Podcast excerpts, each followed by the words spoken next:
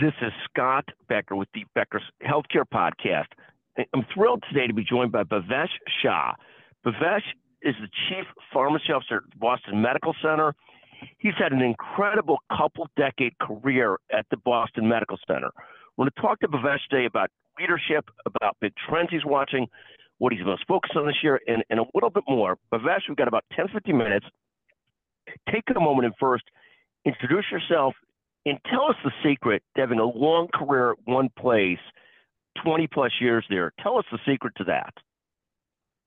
Oh, I, I don't know if I can disclose that those type of secrets. I would have to talk to my marketing department.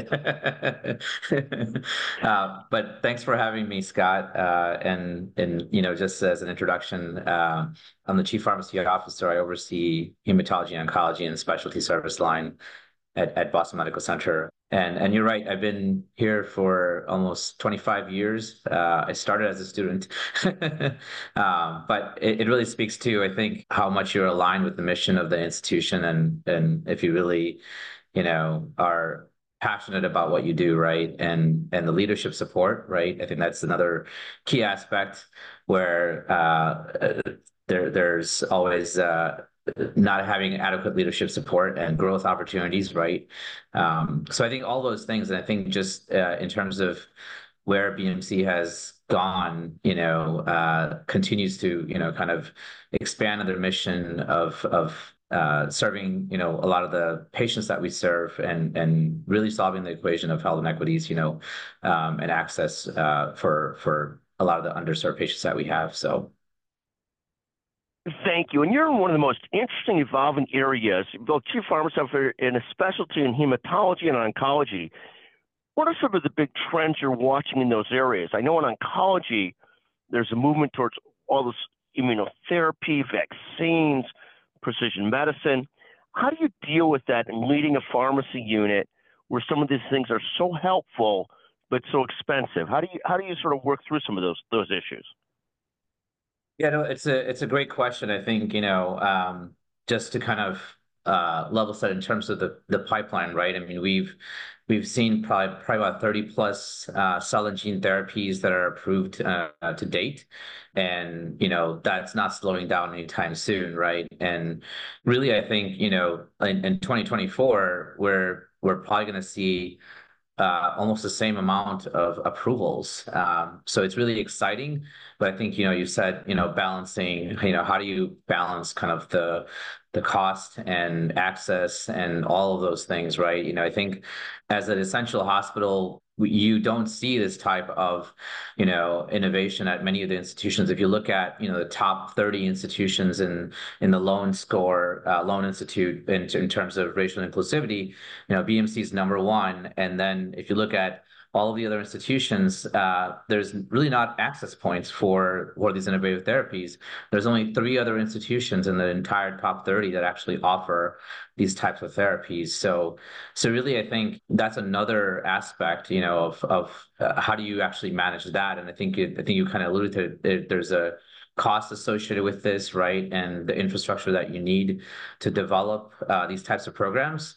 Um, it's it's not just having the clinical expertise, but you know, building a program like that takes a significant amount of resources uh, collaborations between a lot of different um, specialties you know um, from from oncology to neurology to your emergency uh, department uh, specialist, ICU specialist. Uh, so there's a lot of cross collaboration, um, and then not to mention the the significant amount of infrastructure that that you need, you know, in in building out, you know, these types of programs could take years. Um, so you know, it took us. Um, we started to build our first cell therapy program um, which we launched about a year ago. It took us two years to get to where we were, you know. Um, so I think there is a lot of time that it takes to build these programs. Um, so I think that that could be one of the limitations. But you know, I think thinking about how the pipeline is is continuing to grow, right? We need to actually uh, take this head on and and and you know I think this is what I would recommend to a lot of my colleagues to watch for you know creating access for these types of the innovative therapies at, especially at safety net institutions or essential hospitals now uh, that you call them. Thank you. And talk about what are you most focused on this year? What are you most excited about this year?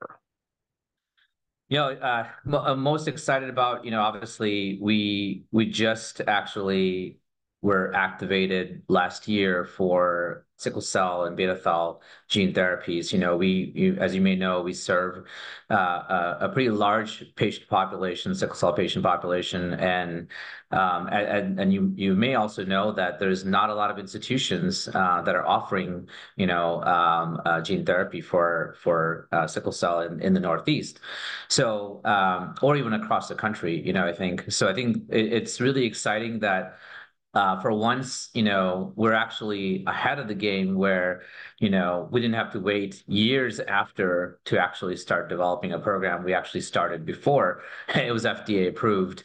Um, so I think that's the most exciting part, actually being able to offer, you know, these types of innovative therapies, you know, for for patients.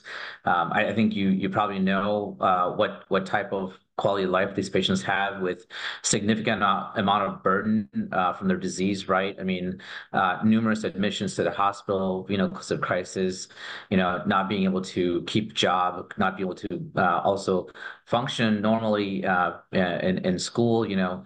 So there's a lot of uh, benefit that we think, you know, there's there's patients that actually don't even live to a specific age uh, because how deadly this this is. So so I think being able to offer you know these types of therapies was is something the most exciting thing that you know um, that I'm I'm thinking about. And that's fantastic. Thank you very very much. Talk about Bhavesh. You've had a great not only career as a leader in pharma and studying pharma and knowing trends and managing pharma so well for a great medical center, but you've also just been a great leader. What what advice would you give to emerging leaders about how to handle themselves, about how to develop their leadership potential? Any thoughts there? Yeah, I mean, you know, I think uh, I, think there's really a lot of opportunities for pharmacy leadership growth, right? I think, you know, there's a lot of great networking that I've done to help me actually grow. And really, I think, you know, um, identifying opportunities uh, like this, you know, I think really closing you know, health inequities gap, really, I think, you know, the focus before from pharmacy was like specialty pharmacy, right? Like developing a specialty pharmacy, uh, internalizing a lot of this growth uh, opportunity, and also provide access to high cost drugs and and create better clinical outcomes, right? So I think this is the next phase, really, as as a pharmacy leader that you need to be involved in this space. It's it's the next specialty pharmacy growth is basically uh, being involved in cell and gene therapy and and and really focusing on uh, how can as a pharmacy leader um, you be part of a solution, right? Uh, long-term solution, which we know that a lot of these medications will be become obsolete, right? Essentially, when you have uh, certain certain um, options which may provide cure. Um, so, so really, I think you know, and pharmacy is also well positioned to help develop a lot of these programs, right? Because you know, essentially, we've seen this, especially with specialty pharmacy growth, um, where pharmacy has been crucial in, in you know a lot of the the infrastructure that you need to develop and internalize this and and develop these programs. So really i think you know kind of taking it to the next level of working really with other leaders in this space networking to be able to develop these programs because there's not really a uh, a playbook right? You know uh, how to do this. So so i think really i think uh, developing a solution with with your network and and you know creating access for patients. Bhavesh, thank you so much. Talk just one more moment about what health equity looks like, in particularly in the oncology space, at a place like Boston Medical Center, and some of the pride and leadership in that area.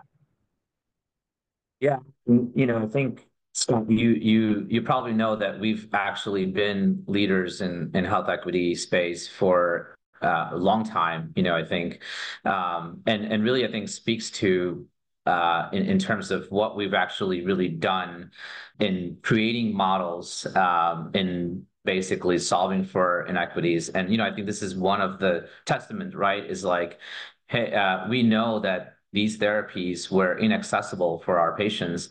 And we really actually put in a lot of effort and resources to to develop this program. And then we know that this is actually the the cutting edge research and really kind of the the new innovation that we need to focus on for for access for our patients. So i think really kind of taking it head on for many of the the things that we're trying to solve for, you know, essentially.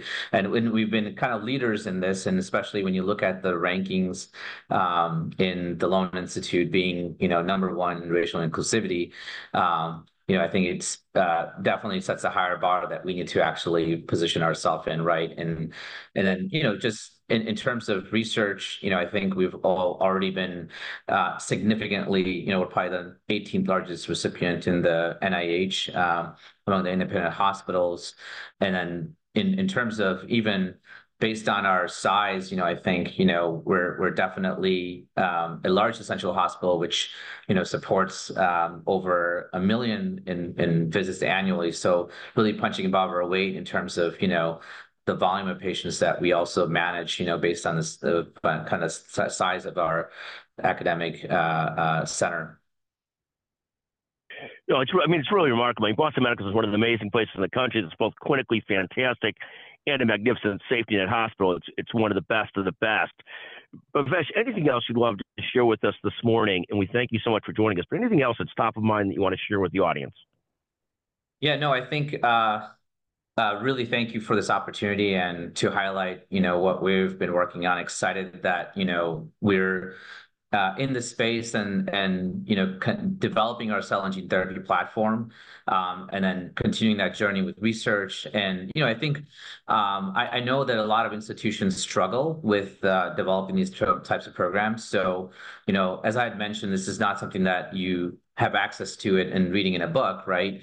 Or a journal. So I think it's really a lot of collaborations. And I want to say that we're also happy to help other institutions who are looking to help, you know, develop these programs because I think this is what was lacking when we actually started in this in this space was there was there was a lot not a lot of collaborations existed and and you know I think the most prestigious institutions have these programs but then you know uh, institutions, uh, the central institutions didn't have these programs. So I just want to like basically the message is like, hey, we're we would be happy to help others who are actually you know getting into this space and and and you know want to put that out there. Uh, thank you. No, it's literally fantastic what you do, and it's it's no surprise that you've been a leader at one institution for so long. The way you handle yourself, the way that you, you want to help others is just a, a tribute to yourself and, and the Boston Medical Center. Bhavesh, thank you again for joining us again on the Becker's Healthcare Podcast. It's great to visit with you again. Thank you very much. Thanks, Scott. Really appreciate it. It's so important for leaders at the top of organizations to keep learning, stay sharp, grow their networks. To help our audience better do this in a more simplified, personalized, and meaningful way, Becker's Healthcare has launched My BHC. It's your trusted Becker's healthcare experience and more with content, connections, events, and learning opportunities. Join the community free of charge at www.my.beckershospitalreview.com and we'll see you there.